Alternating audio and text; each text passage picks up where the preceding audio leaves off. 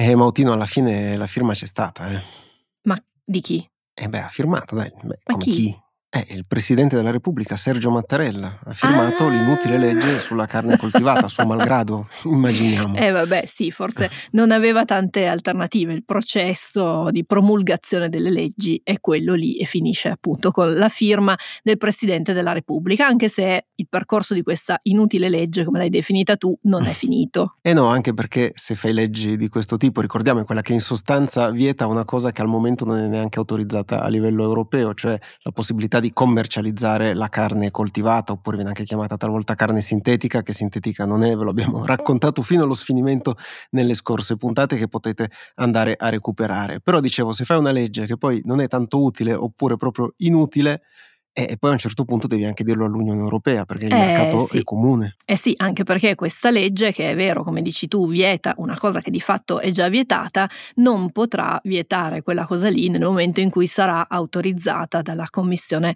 europea dopo valutazione del rischio da parte dell'EFSA, eccetera, eccetera. Insomma, ne avevamo parlato nelle, nelle puntate scorse, per cui di fatto è una legge che viola il principio di libera circolazione delle merci, per cui molto probabilmente l'Europa emetterà un parere contrario oppure addirittura una procedura di infrazione, lo vedremo nei prossimi mesi. Esatto, e in attesa di come andrà a finire, intanto oggi parliamo degli integratori che dicono di rinforzare le difese immunitarie, ma sarà proprio così, di vini pregiati e di libri da regalare. Io sono Emanuele Megnetti. E io sono Beatrice Mautino e questo podcast del Post si chiama Ci vuole una scienza.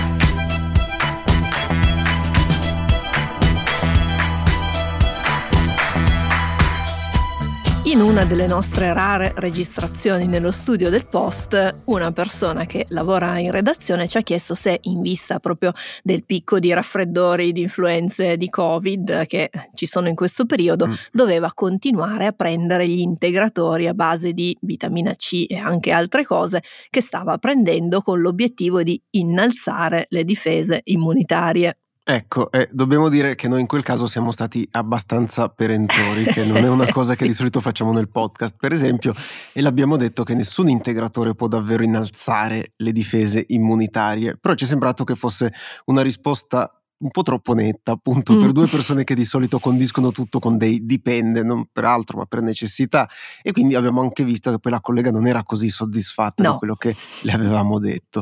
E allora, visto che è periodo e che nel frattempo richieste simili poi ci sono anche arrivate a ci vuole una scienza chiocciolalpost.it, abbiamo pensato di spendere qualche parola in più e condividere con voi qualche pensiero e qualche valutazione su questi famigerati integratori e che cosa fanno davvero se fanno qualcosa al nostro organismo. Anche perché quello degli integratori è un settore che è in piena ascesa. Nel 2022 ha registrato un fatturato nel nostro paese di oltre 4 miliardi di euro sui 13 miliardi del fatturato complessivo europeo.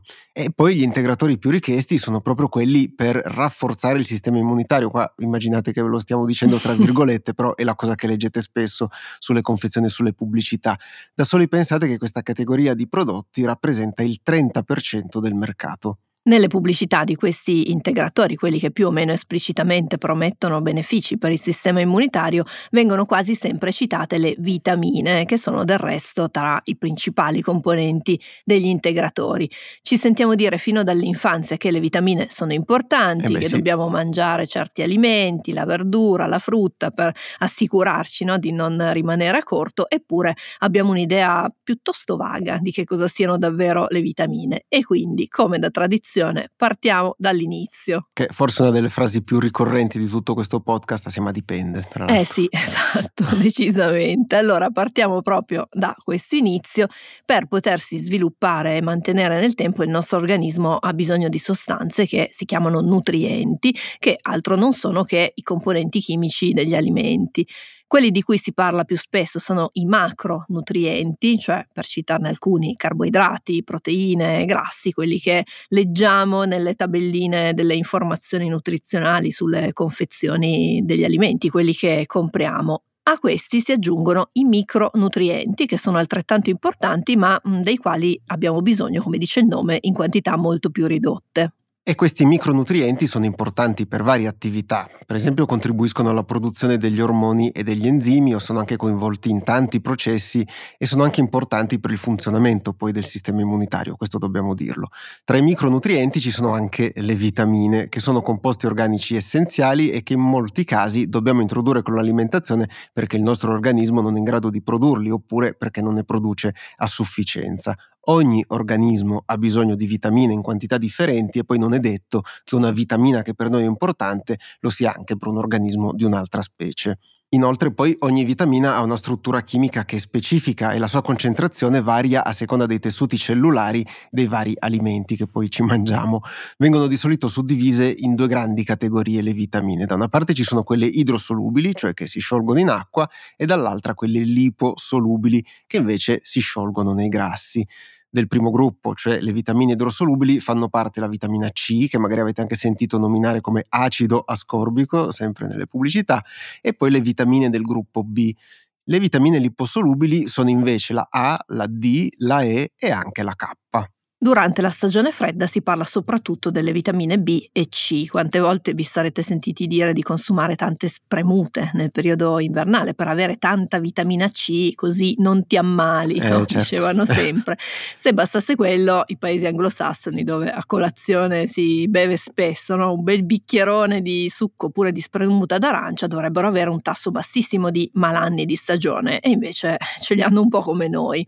La vitamina C è molto importante per il nostro organismo perché contribuisce alla produzione di alcuni neurotrasmettitori, di ormoni, di acidi biliari ed è importante anche per produrre il collagene, che è quella proteina che fa da impalcatura ai tanti tessuti della nostra pelle, della cartilagine e dei muscoli. È quello che quando manca, insomma, ci vengono le rughe, così, per fare una divagazione un po' nel mio settore. La vitamina C ha delle capacità antiossidanti e anche protettiva dell'apparato digerente e favorisce l'assorbimento del ferro. Inoltre fa moltissime cose, quindi può anche venire un po' naturale, no? chiedersi però se fa tutto più ne abbiamo nell'organismo e meglio è. E quindi vedi che fanno bene questi integratori megnetti. Eh sì, forse diciamo questo metodo deduttivo è un pochino fallace, adesso vedremo anche perché. Intanto possiamo dire che la vitamina C è presente in tanti degli alimenti vegetali che mangiamo già normalmente, come le verdure a foglia larga, quindi lattuga, radicchio, spinaci, quella famiglia lì, ma anche nelle fragole, nei kiwi, negli agrumi, nei peperoni e qui la lista potrebbe andare avanti davvero a lungo. Insomma, come avrete intuito, se abbiamo una dieta relativamente varia, assumiamo già le quantità di cui ha bisogno il nostro organismo delle varie vitamine. Assumerne di più è superfluo e non serve a nulla, non è che il nostro corpo si mette a usarne di più del necessario se ne prendiamo di più. Poi ovviamente le cose cambiano se per qualche altro problema di salute si hanno delle gravi carenze contro le quali viene prescritta dal medico un'assunzione di maggiori quantità, per esempio di vitamina C, che era quella di cui stavamo parlando poco fa. Però questa concezione di assumo alti dosaggi di questi nutrienti in realtà ha una storia che viene da lontano, Mautino. Eh sì, c'entra un grande scienziato, Linus Pauling.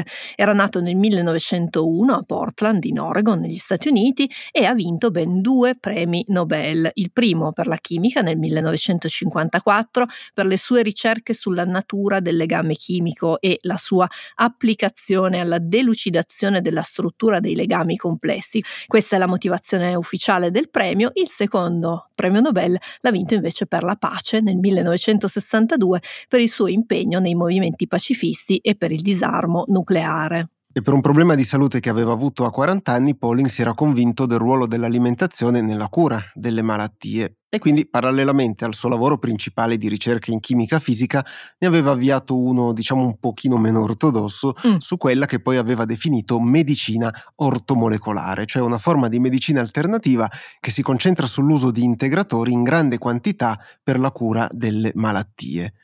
Sulla scia di queste iniziative, nel 1973 Pauling fondò l'Istituto di Medicina Ortomolecolare a Menlo Park, in California, che sarebbe poi diventato il Linus Pauling Institute of Science and Medicine e concentrò poi i suoi sforzi in particolare sull'uso della vitamina C, della quale era davvero un grande fan, proprio un entusiasta. Lui stesso diceva di prenderne 3 grammi al giorno per prevenire il raffreddore e la sua influenza, possiamo dire così, dovuta al doppio premio Nobel, alla sua indiscussa anche autorevolezza scientifica alla pubblicazione di articoli e saggi divulgativi, diede una popolarità incredibile poi a questi integratori a base di quella sostanza. Pauling avviò alcuni studi sull'uso della vitamina C per via endovenosa e orale come terapia antitumorale per pazienti terminali, affermando di essere riuscito ad aumentare la sopravvivenza di queste persone e spingendo per l'uso della vitamina C come terapia in generale per i tumori. Affermazioni molto forti che furono messe alla prova da altri gruppi di ricerca e poi smentite in maniera abbastanza netta e questa smentita ha poi messo fine all'interesse per l'uso di questi integratori nelle terapie antitumorali. Pauling non l'ha presa benissimo, forse avere due premi Nobel non è che ti prepara tanto ad essere contraddetto, non ha accettato questi studi, ha continuato un po' per la sua strada, a questo punto molto poco scientifica, potremmo dire, fino a quando poi non morì nel 1994. E quindi, come avrete intuito, il lavoro di Pauling poi ha influenzato tantissimo un certo interesse per gli integratori e anche poi il loro successo commerciale. E visto che stavamo parlando di vitamine, torniamo sulle vitamine e passiamo alla vitamina B, che è un'altra che viene spesso citata in questo periodo durante la stagione fredda. In realtà non è una sola vitamina, ma è un gruppo di otto vitamine. C'è la B1 che è la tiamina, la B2 che è la riboflavina, la B3 che è la niacina, la B5 che è l'acido pantotenico, poi c'è la B6 che è la piridossina, la B7 che è la biotina, la B9 che è l'acido folico e la B12 che è la cianocobalamina. Dovremmo averle dette tutte. Po' come i sette nani, Megnetti. esatto, ne manca sempre una, ma dovremmo averle dette tutte. Comunque sono tante, come avete visto, e intervengono nel metabolismo dei macronutrienti di cui parlavamo prima, poi anche nel metabolismo degli ormoni steroidei e dell'alcol e intervengono anche sulle funzionalità delle membrane cellulari. Alcune di queste vitamine B sono anche molto importanti per il sistema nervoso e per alcune delle sue funzionalità, per esempio, hanno un ruolo importante nella trasmissione degli impulsi nervosi. La B12 si distingue un pochino dalle altre perché ha una struttura chimica un poco più complessa ed è presente esclusivamente negli alimenti di origine animale ed è per questo che a volte viene consigliata la sua assunzione, e qui come integratore vero e proprio, alle persone che non consumano alimenti di questo tipo, come per esempio le persone vegane. La B12 è importante per prevenire una riduzione dell'emoglobina, la proteina che di fatto consente al sangue di trasportare l'ossigeno, tanto per dire uno dei suoi ruoli. Molti integratori promuovono soprattutto la presenza della vitamina B12 tra i loro componenti proprio per questo motivo, segnalando la sua importanza per quello che spesso definiscono un normale metabolismo energetico. E però anche in questo caso vale quello che ci dicevamo prima per la vitamina C e in generale per le altre vitamine, e cioè che con l'alimentazione introduciamo già queste vitamine o in altri casi ce le produciamo da sole. Se comunque siete curiose e curiosi, tra gli alimenti con maggiori concentrazioni di vitamine del gruppo B ci sono i cereali integrali, la frutta secca, alcune verdure a foglia verde, i legumi, gli alimenti di origine animali, come dicevi tu Megnetti, comprese anche ovviamente uova e latticini. Nella stagione fredda si parla anche spesso poi di vitamina D, quindi D di Domodossola. In questo caso ne approfittiamo anche per salutare le persone che ci ascoltano da certo. Domodossola, direi. Ecco perché è una vitamina di cui si parla tantissimo e non soltanto poi legata a rafforzare il sistema immunitario, ma anche perché sembra essere la panacea contro tutti i mali. E allora, visto che è un argomento molto ampio, quello della vitamina D da solo, vi rimandiamo alla puntata La vitamina D spiegata bene, dove avevamo raccontato tutto per filo e per segno. Trovate il link nella descrizione di questa puntata. Quindi quello che ci possiamo portare a casa da questa prima carrellata molto veloce sulle vitamine è che in sostanza se avete un'alimentazione varia e non avete altri particolari problemi di salute, potete stare tranquille e tranquilli, giusto Mautino? Beh sì, perché dal lungo elenco che abbiamo fatto di volta in volta sugli alimenti che contengono queste vitamine emerge che insomma sono presenti davvero un po' dappertutto e quindi variare spesso l'alimentazione fa sì che non ci siano delle carenze. Poi se uno mangia davvero solo il radicchio, allora potrà avere qualche problema, però magari non solo legato alla presenza di vitamine specifiche. Com'è un servizio clienti a 5 stelle? Ce lo racconta chi lo ha provato. Siete veramente perfetti, siete gentilissimi e ultra rapidi. Resto con voi sicuramente perché mi sono trovato veramente bene. Octopus Energy, energia rinnovabile a prezzi accessibili e un servizio clienti davvero superlativo. Archiviate le vitamine però proseguiamo perché per potenziare il sistema immunitario viene spesso proposto l'utilizzo dei probiotici che sono venduti soprattutto sotto forma di yogurt da bere, sono quelle piccole bottigliette di plastica che trovate al supermercato. Anche in questo caso nelle pubblicità si sprecano disegni di scudi per dare l'idea delle difese immunitarie oppure grafiche che mostrano persone con i superpoteri e dichiarazioni sull'importanza di potenziare il modo in cui il nostro organismo si difende dagli agenti esterni. Alcuni marchi aggiungono poi anche una spruzzatina di vitamine per aggiungere qualche sostanza in più nell'area del fa sicuramente bene, no? un po' il discorso che facevamo mm. prima, mettici tutto che tanto fa bene. In generale possiamo considerare un probiotico come un microorganismo che quando viene consumato in certe quantità ha un effetto benefico sulla salute di chi lo assume. Questi microorganismi devono quindi avere la capacità di sopravvivere attraverso l'apparato digerente e arrivare fino all'intestino dove poi possono proliferare. Per questo motivo si parla genericamente di fermenti lattici vivi quando si fa riferimento all'ampio gruppo di questi prodotti e di altri simili. La maggior parte dei ceppi batterici che ha un'attività probiotica appartiene ai generi Lactobacillus e Bifidobacterium, parole che troviamo spesso sugli yogurt oppure sugli integratori di fermenti, ma anche nelle pubblicità. E qui è importante dire che alcuni degli effetti benefici dei probiotici sono noti e che il loro impiego è previsto per esempio per prevenire i problemi intestinali che altrimenti si potrebbero presentare quando si assumono degli antibiotici, anche perché un antibiotico ad ampio spettro ha effetti anche sulla flora intestinale dove lavorano dei batteri e quindi assumere un integratore può mitigare il problema evitando che ci siano scompensi eccessivi.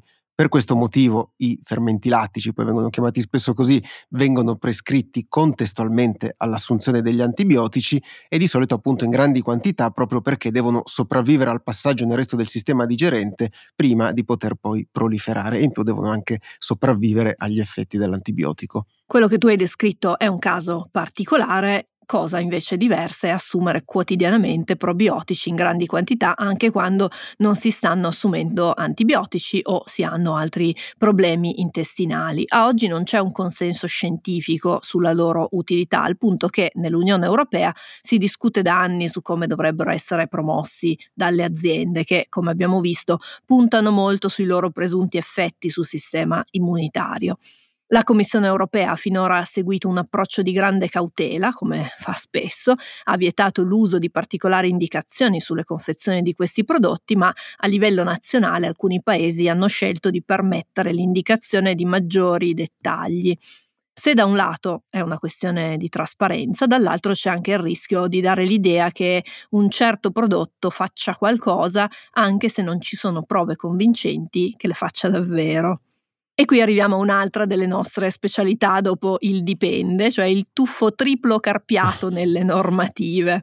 Allora, leggiamo la definizione legale degli integratori alimentari, che sono prodotti alimentari destinati a integrare la comune dieta e che costituiscono una fonte concentrata di sostanze nutritive, quali le vitamine e i minerali o altre sostanze aventi un effetto nutritivo o fisiologico, in particolare ma non in via esclusiva amminoacidi, acidi grassi essenziali, fibre ed estratti di origine vegetale, sia monocomposti che pluricomposti in forme predosate, da assumere poi in piccoli quantitativi unitari. Ora, al di là della sintassi tassi, che diciamo non è propriamente semplice, andiamo a vedere che cosa significa questa definizione. E sì, per provare a smontare questa cosa che ci hai appena letto, può essere utile ricorrere alle parole invece di Renato Bruni, che è un chimico botanico, docente all'Università di Parma e che è autore del libro che possiamo dire di riferimento sulla scienza degli integratori. Il suo titolo è Bacche, superfrutti e piante miracolose ed è pubblicato da Mondadori. Bruni scrive che e qui lo citiamo testualmente, le parole importanti sono molte e inizio a spiegarle partendo da alimentari, che non solo obbliga l'integratore ad avere una forma mangiabile, ma definisce immediatamente e in modo netto il principale fraintendimento tra percezione comune e giurisprudenza. Nonostante il simbolismo della confezione del blister e a dispetto di molte narrazioni esterne, non si tratta di farmaci sotto nessun punto di vista, ci dice Bruni. Questa distanza dai medicinali è rimarcata da altri termini come dieta e soprattutto effetto nutritivo o fisiologico, che recintano in modo preciso ciò che non può entrare nel campo d'azione di un integratore, ovvero l'effetto terapeutico e l'intervento su una patologia. In pratica un integratore non può agire per riportare una condizione patologica alla normalità fisiologica, quello lo fanno i medicinali. Un integratore può lavorare, un, potremmo dire, di fino per le funzioni fisiologiche. Un esempio pratico che fa Bruni nel suo libro è quello degli integratori per modulare il colesterolo, che possono portare al limite di 190, quello che il medico ti dice che sotto il quale devi stare, un colesterolo che magari è a 200, quindi operare una riduzione del 5%, però non possono fare nulla per chi lo sfora di 50 punti oppure oltre, in quel caso servono i medicinali. Questo è il motivo per cui le informazioni che leggiamo sulle confezioni degli integratori sono regolamentate per legge. Nel nostro paese è previsto un controllo da parte delle autorità che verificano che le aziende insomma, non le sparino troppo grosse e che non usino delle sostanze potenzialmente pericolose per i consumatori. Quindi non si possono, e qui di nuovo citiamo testualmente dalla legge, attribuire al prodotto proprietà atte a prevenire questa è una parola che ci torna utile in questo blocco, curare oppure guarire malattie. Eh, però come, scusa, tutte le pubblicità che vediamo e che in maniera abbastanza diretta rimandano a malattie e cure, a questo punto come le dovremmo interpretare? C'erano gli scudini, le cose, l'avevo detto prima. I supereroi. esatto. È quello che Bruni definisce uno scollamento tra legge e vita reale, che mm. emerge non appena poi la normativa si confronta con le affermazioni che arrivano dalla televisione, dai social, dalle riviste di salute e benessere e dal passaparola e ci aggiungiamo noi anche un po' il ruolo dei gruppi di ricerca.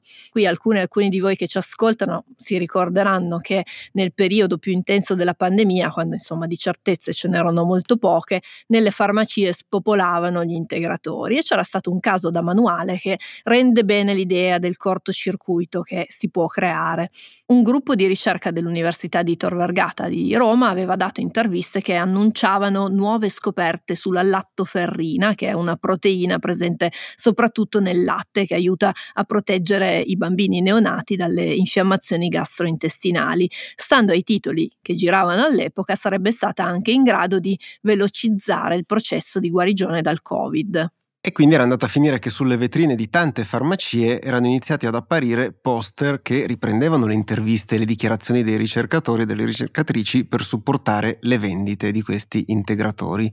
Questa cosa ovviamente non era passata inosservata, se ne erano interessati in tanti, alcuni scienziati e giornalisti scientifici avevano criticato gli studi sul piano metodologico smontando di fatto le affermazioni un pochino troppo ottimistiche di quel gruppo di lavoro di ricerca di Tor Vergata. E alla fine era arrivata una risposta anche da parte della coordinatrice dello studio nella quale diceva, e qua la citiamo testualmente, lo studio in questione non aveva lo scopo di evidenziare l'efficacia di un farmaco, ma solo le proprietà benefiche attribuibili a un integratore alimentare le cui evidenze ed eticità esulano dalle attività regolatorie dell'AIFA, cioè dell'Agenzia Italiana per il Farmaco.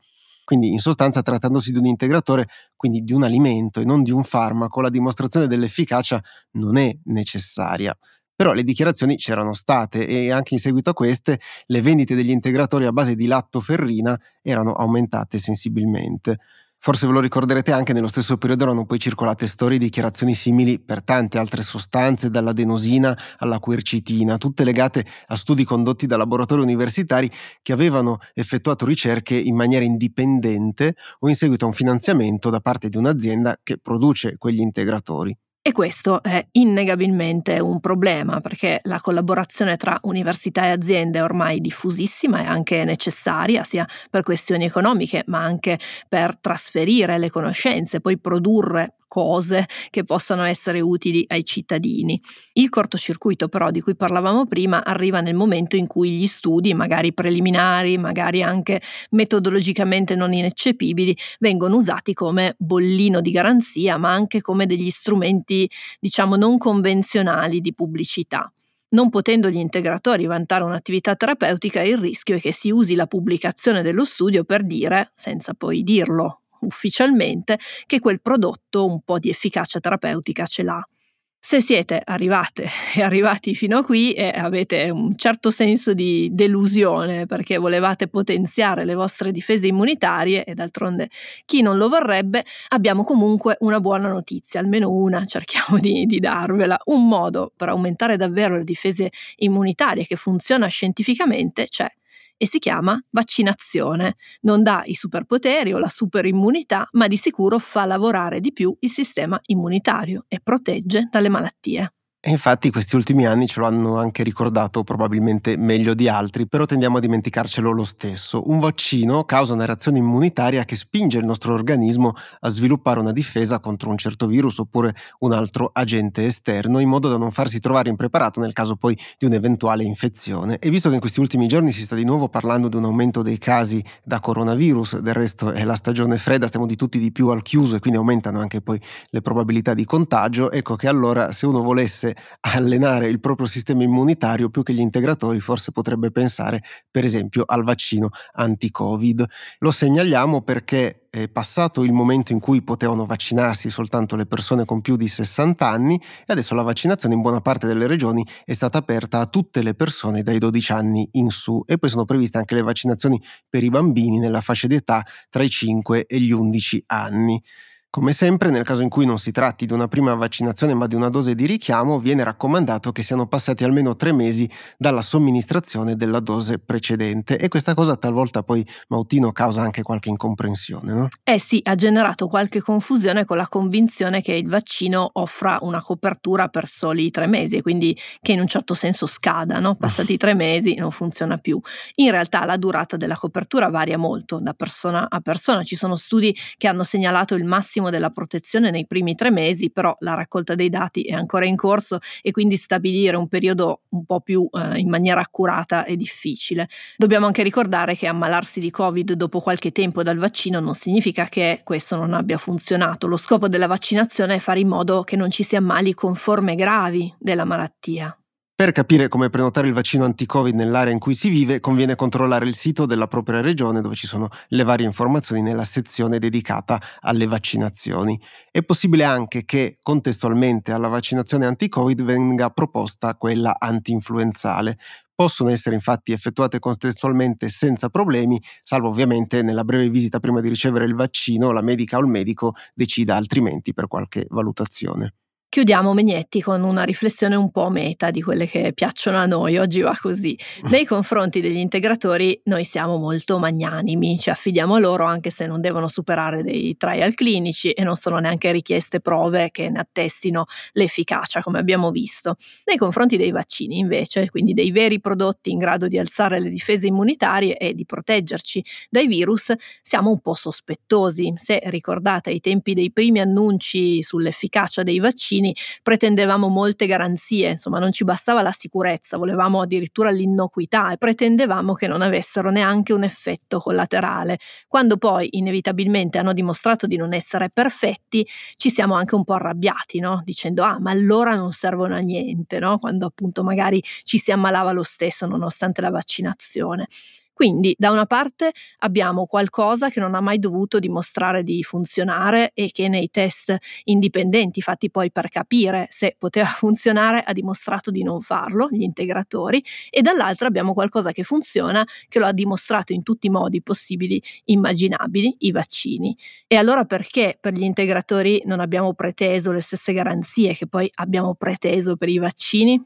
È una bella domanda e la risposta è, possiamo dire, nella testa di ogni persona, però la risposta forse risiede nel fatto che gli integratori li conosciamo, no? ci sono familiari e riusciamo tutto sommato anche un pochino a visualizzarli, invece di parlare di RNA messaggero si parla di lattoferrina e questa ci riporta all'immagine del latte materno, oppure le vitamine le associamo alla salute del nostro sistema immunitario e più in generale a sentirsi forti, siamo convinti che diano una mano discreta al nostro organismo senza disturbarlo troppo troppo perché non lo alterano, insomma sono una cosa di aggiunta e di aiuto.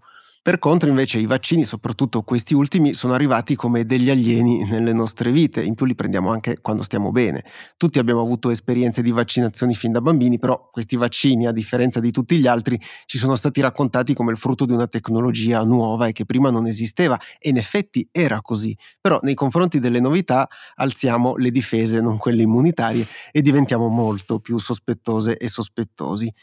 Nei confronti di quello che consideriamo naturale, invece, le abbassiamo. E poi è inevitabile, ovvio, fa parte della nostra natura, visto che parliamo di natura, però imparare a riconoscerlo aiuta poi a gestire meglio questi sbalzi e anche a scegliere meglio, con più serenità e magari risparmiando anche qualche soldo. Con la carpa ci vuole un chiaretto della Mosella del 76, coltivato a riva gauche, a riva sinistra.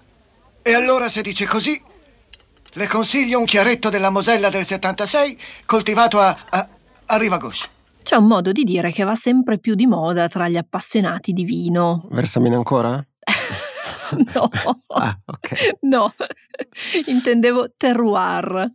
Ah, parbleu. Eccola lì, una volta andava molto forte in Francia, dove del resto tutto ha avuto origine, però da qualche anno è molto usato in generale nel settore vitivinicolo per indicare un sacco di cose, talvolta anche con qualche contraddizione. Sì, effettivamente è uno di quei termini che ognuno lo usa un po' come vuole oppure come gli fa più comodo, soprattutto se poi deve promuovere le sue bottiglie di vino. Una definizione precisa e formalizzata non esiste, però possiamo dire che con terroir di solito si definisce un'area geografica che è solitamente non molto grande, che ha delle caratteristiche particolari del terreno e del clima tali da rendere un vino estremamente tipico di quella zona e riconoscibile proprio mediante le caratteristiche anche del territorio. Eh sì, perché non l'abbiamo detto, ma terroir sta per territorio. Bien sûr. Nel corso del tempo, come dicevamo, il termine ha assunto molti significati, al punto che oggi viene guardato un po' con diffidenza da chi studia i processi agricoli e della vinificazione da un punto di vista prettamente scientifico anche perché col marketing la parola terroir assume a volte qualcosa di magico, anche un po' esoterico. Alex Pouget, che lavora all'Università di Ginevra in Svizzera, qualche tempo fa si è chiesto se ci fosse il modo di ricondurre il terroir a qualcosa di più scientifico. Come ha raccontato sulla rivista scientifica Communications Chemistry, insieme al suo gruppo di ricerca ha sviluppato un sistema di intelligenza artificiale in grado di riconoscere specifiche cantine produttrici di vino Bordeaux solamente sulla base della composizione chimica del vino. E l'intelligenza artificiale invece di bere questi vini si è allenata su una base di dati di 80 vini provenienti da diverse cantine per i quali era stata effettuata una catalogazione dei loro principali componenti chimici. Quindi finito l'allenamento il gruppo di ricerca ha iniziato a interrogare questo modello al computer e con sua sorpresa ha notato che l'intelligenza artificiale non solo era in grado di riconoscere i vini in base a determinate caratteristiche, ma anche di raggrupparli in base proprio al terroir, quindi alle particolari caratteristiche di ogni area geografica che poi, come abbiamo visto, si riflettono sul vino. L'esperimento di Puget non è l'unico nel suo genere, si inserisce in un filone più ampio di ricerche per comprendere meglio i meccanismi che portano il vino di una zona ad avere un determinato sapore, ma anche il modo in cui questo può cambiare nel tempo a seconda delle annate. Sistemi di questo tipo potrebbero essere utilizzati anche per scoprire eventuali imbrogli, visto che effettuare i controlli sull'effettiva provenienza di un determinato vino da un terroir non è sempre semplice. Eh sì, e poi Puget ha detto al New York Times però di essere rimasto sorpreso da una cosa, cioè le cantine che producono poi questo vino Bordeaux gli hanno dato sì il permesso di studiare i loro prodotti, i loro vini, però a patto che i marchi non comparissero poi nella ricerca. Mm. E evidentemente non volevano correre rischi, hai visto mai, però paradossalmente lo studio alla fine gli ha dato ragione sul fatto che i loro vini avessero qualcosa di speciale. Quindi Puget ha detto una prova scientifica a sostegno del far pagare più soldi alle persone per una bottiglia di vino perché stanno producendo qualcosa di unico e, e però invece in realtà poi queste aziende non potranno trarne grande beneficio. E del resto, terroir che vai, usanze che trovi. Voilà.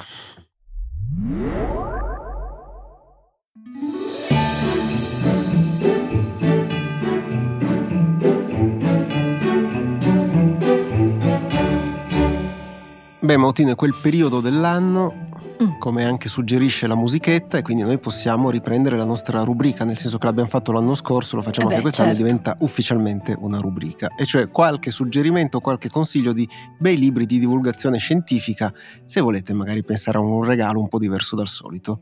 Ne abbiamo tre a testa, inizio io, Giusto. Ti va bene, ne facciamo Vai, uno vai, a testa. certo. Allora, il primo che consiglio è Controglossario di medicina di Roberta Villa, appena uscito per Gribaudo.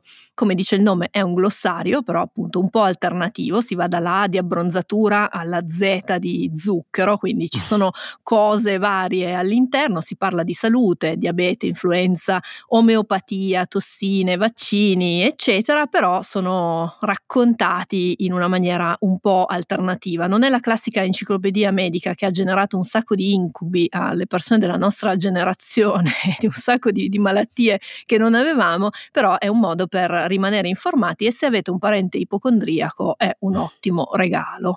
Ecco. E passiamo invece a Io le patate le bollo vive, che è un libro che è stato scritto da Roberto Sitia e Giuliano Grignaschi ed è stato pubblicato da Einaudi e che racconta tante cose interessanti sulla ricerca e la sperimentazione animale, che è un tema molto dibattuto e anche molto delicato, forse non di quelli di cui parlereste volentieri durante il pranzo di Natale, però è un argomento molto importante, vi avevamo anche raccontato alcune cose in una puntata di Ci vuole una scienza, se volete andarla a recuperare abbiamo lasciato anche il link nella descrizione di questa puntata. Il mio secondo è Dottor Neutron, la scienza del fumetto di Dario Bressanini per Feltrinelli.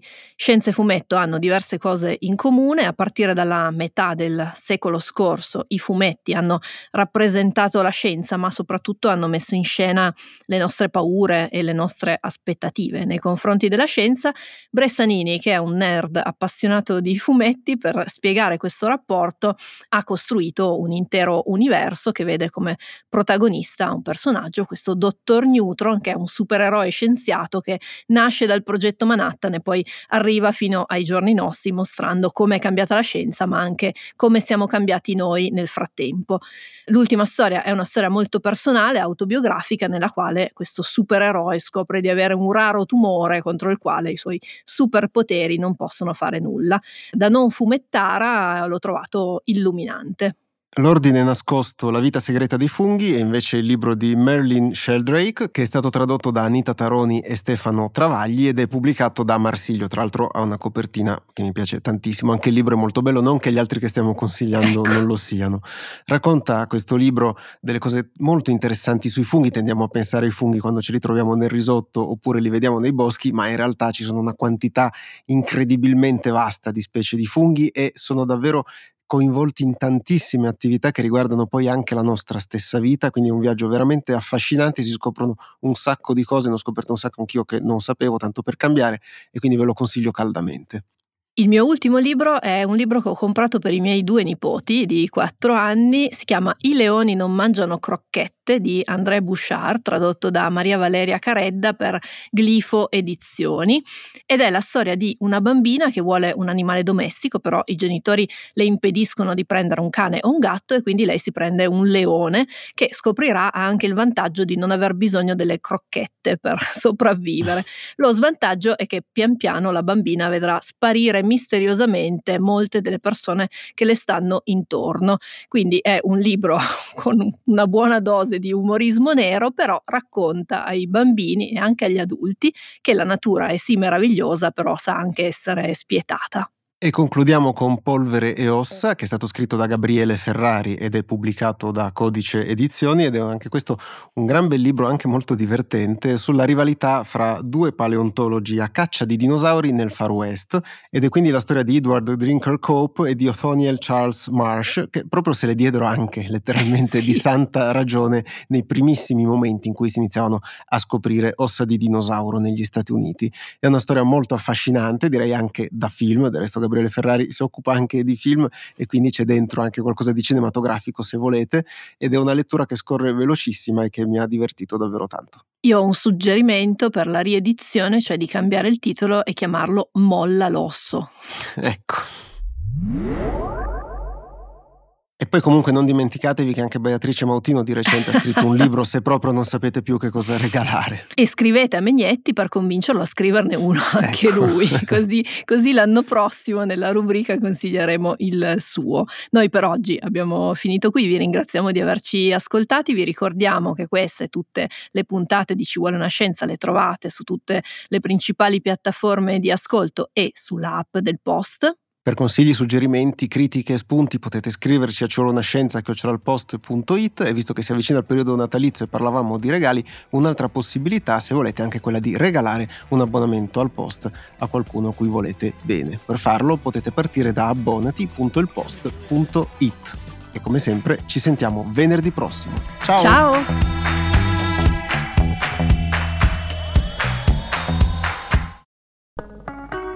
Morning, cioè il podcast che faccio ogni mattina per il post, si potrà ascoltare gratis senza abbonamento dal 10 al 19 maggio. Partiamo dall'inizio. Sono Francesco Costa, sono il vice direttore del post. Ogni mattina da ormai tre anni mi sveglio presto per leggere tutti i giornali e poi raccontarli dentro Morning e non solo. Insieme alle notizie, alle cose più importanti, alle cose da sapere, cerco di raccontarvi da giornalista anche un po' di dietro le quinte dentro Morning, dei giornali, dei meccanismi che fanno l'informazione. Morning è un podcast normalmente rivolto alle persone abbonate al post, ma appunto, siccome compie tre anni, per ascoltarlo dal 10 al 19 maggio basterà semplicemente scaricare l'app del post, che è gratis, registrarsi con un account gratuito anche quello e ascoltare Morning, Morning Weekend, anche l'archivio. Se volete, se siete curiosi, è una buona occasione per provare. Prometto che ascoltando Morning non vi mancheranno poi per tutta la giornata gli argomenti di discussione, prometto anche che non parlo sempre così veloce. A presto!